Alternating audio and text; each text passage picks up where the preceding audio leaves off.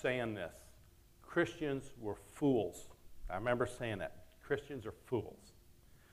Um, and as a young adult, and then as a later adult, I actually, I, I just thought it was just a silly superstition. And I had no use for it. Um, then I met this wonderful woman over here, Jill, whom I married. Um, and once we started getting serious, and if anybody knows my wife, she basically gave me an ultimatum. You're going to go to church with me or we're done. So we started attending Live Oaks way back in 1998, I think, um, over at Memory Lane, when it was over at Memory Lane uh, Church. And okay, fine, I can do this. This is a nice, it's a nice evening. These are nice people. You know, I can sit and I can listen. I can help out, do whatever I need to do. Um, started reading the Bible. And I slowly started coming around. But I sat there and I thought I was doing all the right church stuff. I was 35 when I started attending church. But for six and a half years, I sat there listening to Kelly and other people in the body. I had not accepted Christ yet. I was just sitting there, think of it as the simplest way, works based. I was going through the motions. I was here on Sunday mornings, and then I was just my own man. Um, then I had a family crisis happen uh, when I was 43 years old. And as an adult male American, I'll deal with this. You know, I'm a rugged individualist. This is my problem. I'm going to solve this problem. It's my family. I'm the one who's going to fix it. And I realized I couldn't do that. And it scared me. So I remember one morning before church, I went and was telling Kelly this, and Kelly prayed for me. And this was during a church service over at Peterson Elementary. We were meeting over there. And I am in there, and I am just so worried and frustrated and scared, and that I just, for the first time, I honestly asked God for help. I told him, I said, Lord, I cannot fix this problem. I cannot do this myself. I need your help. I believe there's this entity of God, but Lord, I personally, I need you to come to me, come in my life, and you need to help me solve this. And there was just, it was like the biggest, warmest hug I ever got. That's what it felt like to me. And all of a sudden, the fear and the frustration, it, it, just went away. And it was like just this sense of calm and peacefulness come over me. The best way I can describe it, it's a contentment. For me, that was, been my, that was my experience. And it was like, in my head, I heard, it's okay. I got this. You don't need to worry about this. You know, you are now mine. And it freaked me out. You can ask my wife about that. It, it, it absolutely did. It, it, it actually bothered me for a while. But that's the point where I realize that God is real. He is my Heavenly Father. He is the one that I have to trust. He is the one that brings joy and peace to my life. And there is no such thing as true peace, true joy, and true contentment without the Holy Spirit. And when He entered me, I became a different person. However, I will say though, that doesn't mean all my worries and problems and my issues went away. But now I was able to deal with them and cope with them better than I was before. Um, I'm just going to mention a couple of verses that really helped me out through this process. Um, the first one is Hebrews 11:6, and but first, if you can put Hebrews 1 through 11, um, I'm going to read this. If we can read this together, um, and then I'll, I'll tell you my story about this verse. Excuse me. Okay. Okay. I'll just do this. Now, faith is confidence in what we hope for and assurance about what we do not see. This is what the ancients were commended for. By faith, we understand that the universe was formed at God's command, so that what is seen was not made out of what is visible. By faith, Abel brought God a better offering than Cain did. By faith, he was commended as righteous when God spoke well of his offerings. And by faith, Abel still speaks, even though he is dead. By faith, Abel brought God a better offering than Cain did. By faith, he was commended as righteous when God spoke well of his offerings. And by faith, Abel still speaks, even though he is dead. By faith, Enoch was taken from this life so that he did not experience death. He could not be found because God had taken him away. And this is, this is my aha, one of my aha moments. For before he was taken, he was commended as one who pleased God. And, and without faith, it is impossible to please God, because anyone who comes to him must believe that he exists and that he rewards those who earnestly seek him. That passage right there, it, it got me to thinking. Um, okay, without faith, it is impossible to please God. Okay, fine, but what does faith mean? Up until this moment, I accepted him I, I really honestly didn't put much thought into it.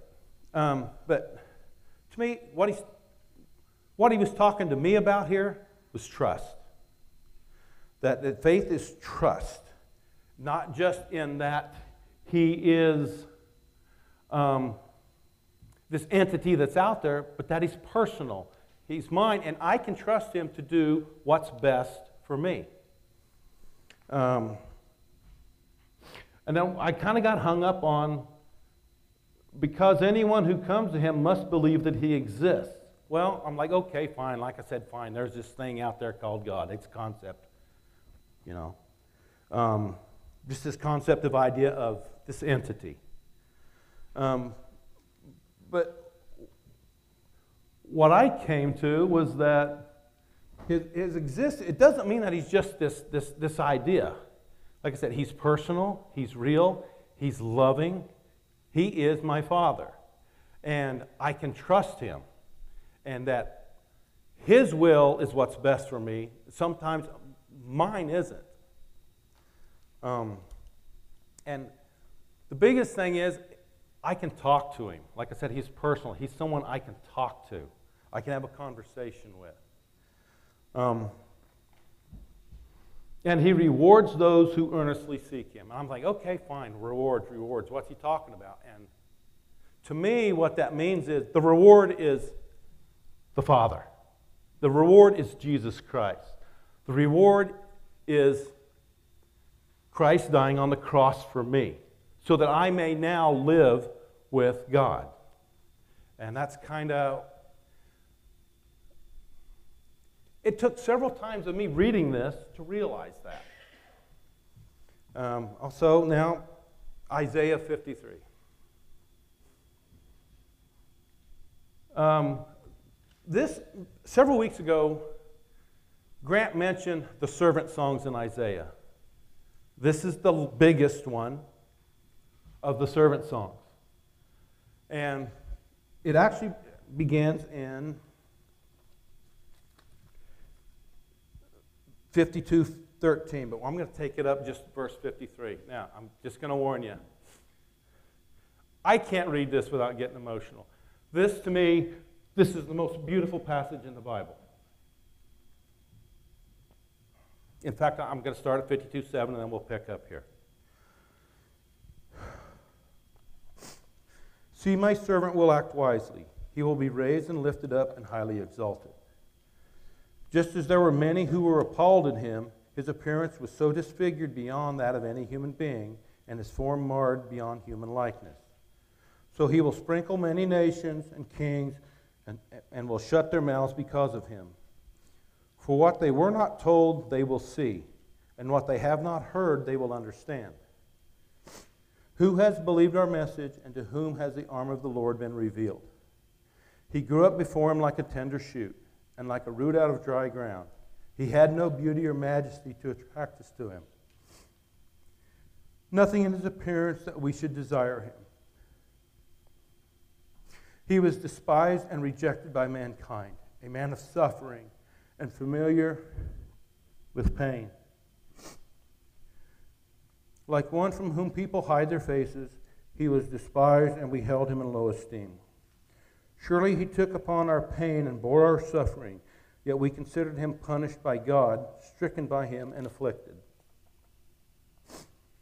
But he was pierced for our transgressions. He was crushed for our iniquities. The punishment that brought us peace was on him. And by his wounds we are healed and forgiven. To me, that was, we're forgiven. We all, like sheep, have gone astray. Each of us has turned to our own way, and the Lord has laid on him the iniquity of us all. He was oppressed and afflicted, yet he did not open his mouth. He was led like a lamb to the slaughter, and as a sheep before its shears silent. So he did not open his mouth. By oppression and judgment he was taken away. Yet who of his generation protested? For he was cut off from, cut off from the land of the living. For the transgression of my people he was punished. He was assigned a grave with the wicked and with the rich in his death. Though he had done no violence, nor was any deceit in his mouth. Yet it was the Lord's will to crush him and cause him to suffer. And though the Lord makes his life an offering for sin, he will see his offspring and prolong his days. And the will of the Lord will prosper in his hand. After he had suffered, he will see the light of life and be satisfied. By his knowledge, my righteous servant will, be, will justify many, and he will bear their iniquities. Therefore, I will give him a portion among the great, and he will divide the spoils with the strong, because he poured out his life unto death and was numbered with the transgressors. For he bore the sin of many and made the intercession for the transgressors. I liked this passage from a long time, from the first time I read it years ago. But it took me seven years, not seven, several years. Verse 10 Yet it was the Lord who crushed him and caused him to suffer. I didn't get that for the longest time. Part of my problem with truly accepting Jesus was I'm not worthy. How can that loving a God care about something like me? And it basically took me years, and one day I was just reading through this and I read that, and it just struck me it was the Lord's will to crush him. That I always kind of thought of the crucifixion as it's a contract. God made this contract with mankind, mankind broke the contract. Therefore, Someone had to uphold the contract. And for the most part, I just looked at it that way, and it was like, okay, God, so you had to do this to square, basically to square the books and make everything right. But he didn't have to do that. He's the creator of everything. He can do whatever he wants whenever he wants. It was the Lord's will to crush him. The Father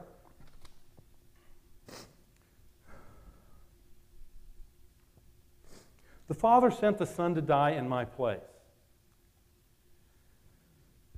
And the Son freely went. Jesus went to the, he did not have to do that. But he went there for me. He went there for everybody. He went there for the world as a whole. And he went there for every individual. Um, if that's not what love is, I, you know, there's not a better definition to me in the Bible, anywhere in there, or anywhere, of what love is. And that's what allowed me to get over that hang up of feeling guilty and the shame. And everybody's probably got their own personal experiences and the verses where that speak to you. Um, This is just uh, two of the verses that really spoke to me and that helped me in my walk and my path to come to Jesus. Um, in conclusion, don't be afraid to share your story with other people. I'm the, I was the guy you're going to be talking to if you talk to somebody, all right? I'm the evidence, I'm the proof that that can happen. Now, with me, thankfully, it was.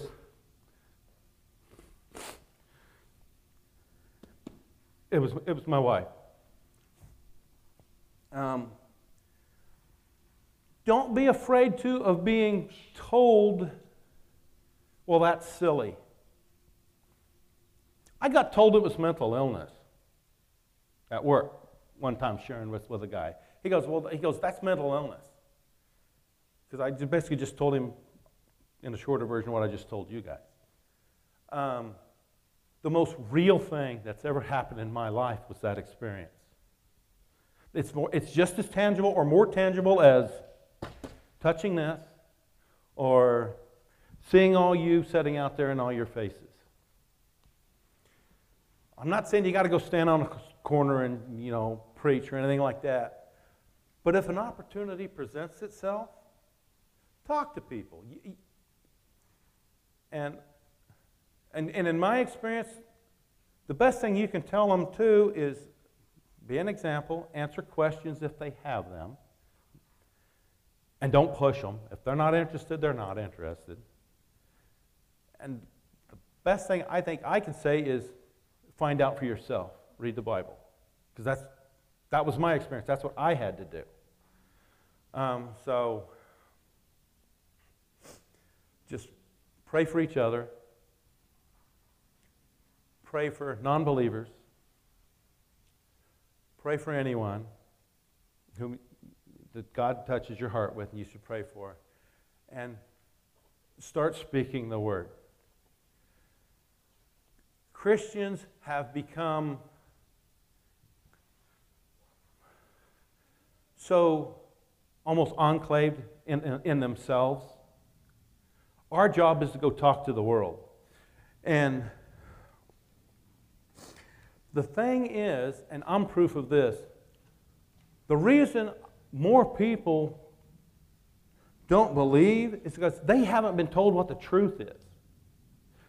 They're believing what the world's telling them. Okay?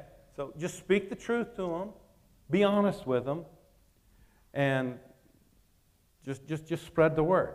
Um, I'd like uh, Nick to come up, and he's going to lead us in a song here at the end.